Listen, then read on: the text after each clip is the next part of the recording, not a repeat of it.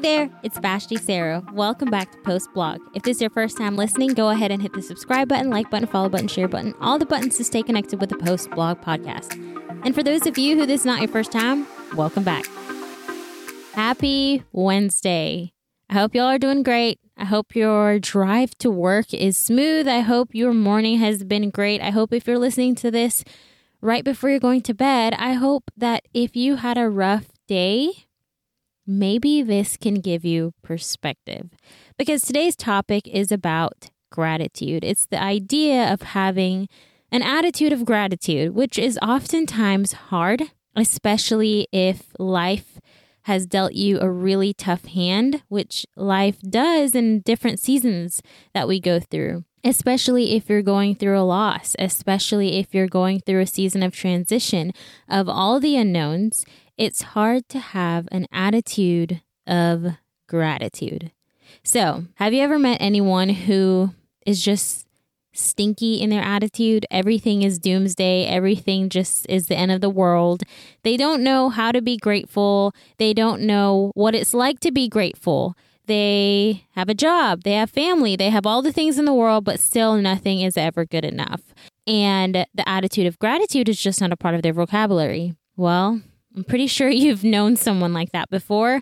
I know I have been like that before. I know many people in my life have been and is still like that to this day currently. And it's sad to be honest, especially as followers, as Christ followers, we we strive to be a, an example of who Jesus is and to be frank, Jesus always had an attitude of gratitude. And yes, you could debate and say, well, he was perfect. Obviously, he'll have an attitude of gratitude.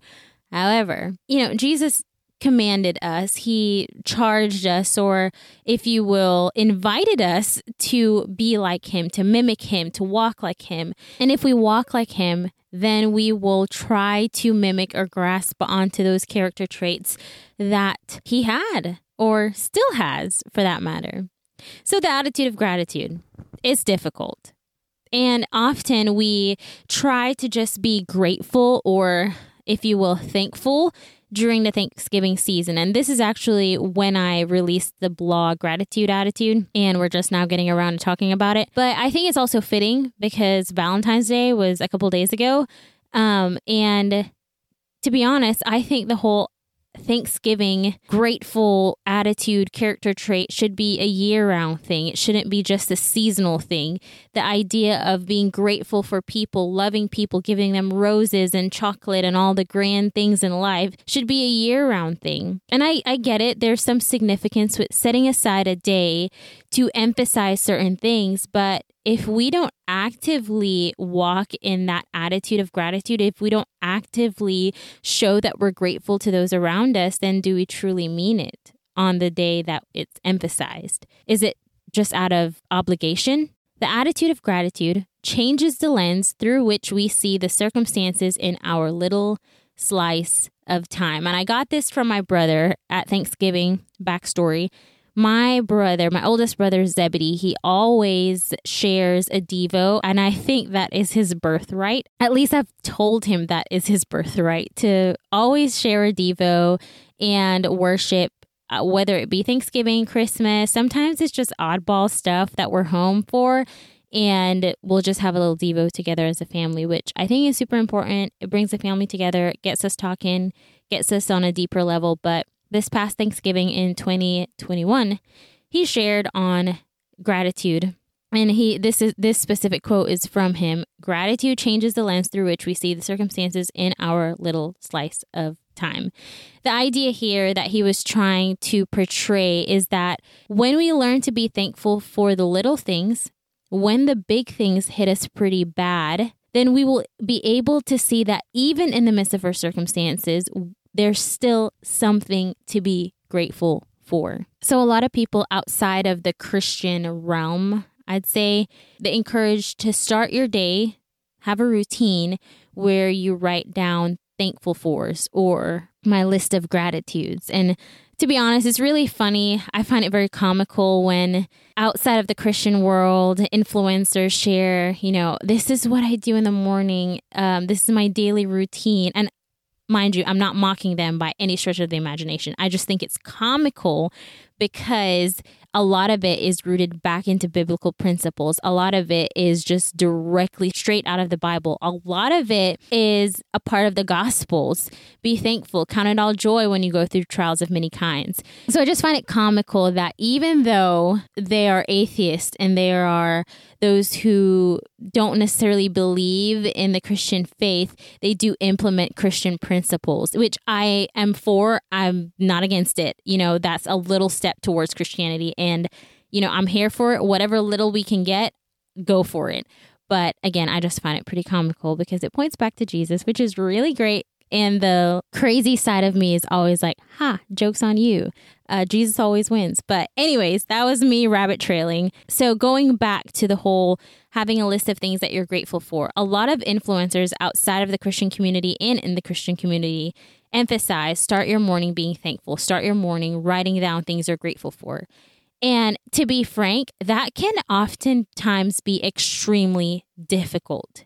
But when we learn to be thankful for the little things, when the big things hit us, it's not that it devalues what you're going through or it changes everything magically. It doesn't change anything except for your perspective. It changes your outlook on life, it changes your attitude, and it changes that character trait that you have that can easily be discouraged and that can easily look at the world in a negative light. Which, yes, there's sin, there's things that happen in this world that is just awful, but the attitude of gratitude looks at the situation, it says, I will have joy despite what I'm going through. I will see the big picture. I will look beyond my current circumstance and remember. You know, a couple months ago, I was venting to the Lord and I was just so frustrated with what I was going through. And to be honest, it wasn't anything major I was going through. Uh, in the grand scheme of things, when I look back, I'm like, wow, that was so petty, Vashti. You cried over that. But we're going through renovations in our house and then our septic system blew up and then we finished our floors and then the flooding happened. So it's things back to back to back happened. And I remember I was journaling and I was praying. I'm like, Lord, you know, I'm so overwhelmed with what's going on. I'm I'm so overwhelmed with all the things in the world. And that day I was reading from Matthew chapter 16 and it's about the portion where the disciples were discussing among themselves you know, they don't have any food and it's because we didn't bring any bread. And, you know, they were going back and forth with each other. And then Jesus looks at them and says, O ye of little faith, why are you talking among yourselves about having no bread? And then he says something very key, very simple, but key to what I was going through. And in verse 9, it says, Do you still not understand? Do you not remember? And then it goes on to saying that I fed with five loaves and the five thousands, and how many basketfuls have you gathered after that? Seven loaves for the four thousand. And, you know, Jesus goes into like, hey, don't you remember um, what I just did a couple days ago? But I wrote down in my journal, do you not remember? And it brought me back to the whole idea of having an attitude of gratitude. Whenever we remember God's goodness, faithfully daily remember His goodness, when the bad things hit us, we can still remain in that attitude of gratitude. Yeah, we'll be discouraged. Yeah, we'll probably be overwhelmed, but we'll still have an outlook of gratitude, saying, you know what? Despite my floors are messed up, despite my house just got flooded, I remember God's faithfulness. I remember what He did for me yesterday. I remember what He did for me this morning. He woke me up. He got me to work safely. My family's safe and well. So, when we remember that attitude of gratitude, when we remember to be thankful, when we remember that our circumstance is not bigger than who God is, that's when we've shifted our attitude. That's when we've learned who really is in control of our lives you know, my brother also shared, he said, being thankful changes our perspective despite broken dreams, broken relationships, chaotic circumstances, and unfulfilled longings. The world may be chaotic and messed up. My septic tank exploded and we had to clean and unnecessary work, it felt like, but also humbling work. Also, work that required Jared and I to have one on one time together, frustrating as it may be. I had to remember God's faithfulness. I had to remember that, you know what? Despite my life might be a little messy right now, and I mean messy and crappy, pun intended, God is still faithful. God is still good, and I can be grateful because I have my in laws who live on our street that can come and help us out, that offer their homes for us to take showers in because we couldn't use our showers. And this is just a small glimpse of our life. You know, things happen every so often. And, you know, your situation is different from mine today. And my situation today could be different in two months from now. But learning to be thankful, it changes our perspective. It changes who we are. It changes how we speak. It changes how we respond to different situations. It honestly changes our heart. Having an attitude of gratitude shifts our focus from the situation and points us back to Jesus. So, my challenge to you is simple Do you not remember? Do you not remember the things Jesus has done for you? Do you not remember his faithfulness? Do you not remember what he's done in the past? Do you not remember that healing he brought? Do you not remember when he provided financially, emotionally, relationally? Do you not remember. I challenge you, wake up in the mornings and find at least one thing to be thankful for, one thing to be grateful for, and it could be the very breath in your lungs. And that's enough. That is more than enough because you breathing, you waking up is a miracle in itself. Too often, I feel like we take life for granted. And because everything is so chaotic around us, life is of little value that not even life itself we can be grateful for. Do you not remember? Yes, you may be going through some really hard stuff.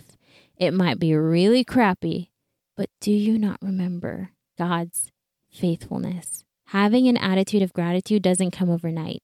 It requires consistent training of your heart, consistent training of your mind. It's a mindset and a heart set thing where you have to consistently, daily write down and remind yourself. Because God remembers. Everyone else who knows you well could remember and point out, oh, yeah, the Lord showed up for you here, or remember when he did this. But it's you. You often forget. I often forget what God does for me.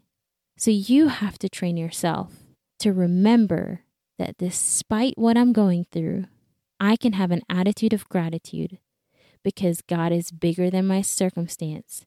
And when I learn to be thankful, it changes my perspective despite everything going wrong. That's it for today, guys. Thank you for joining me on Post Blog. Don't forget to hit the subscribe button, like button, follow button, share button, all the buttons to stay connected with the Post Blog podcast. Same time, same place next week. I love y'all. But remember, God loves you most.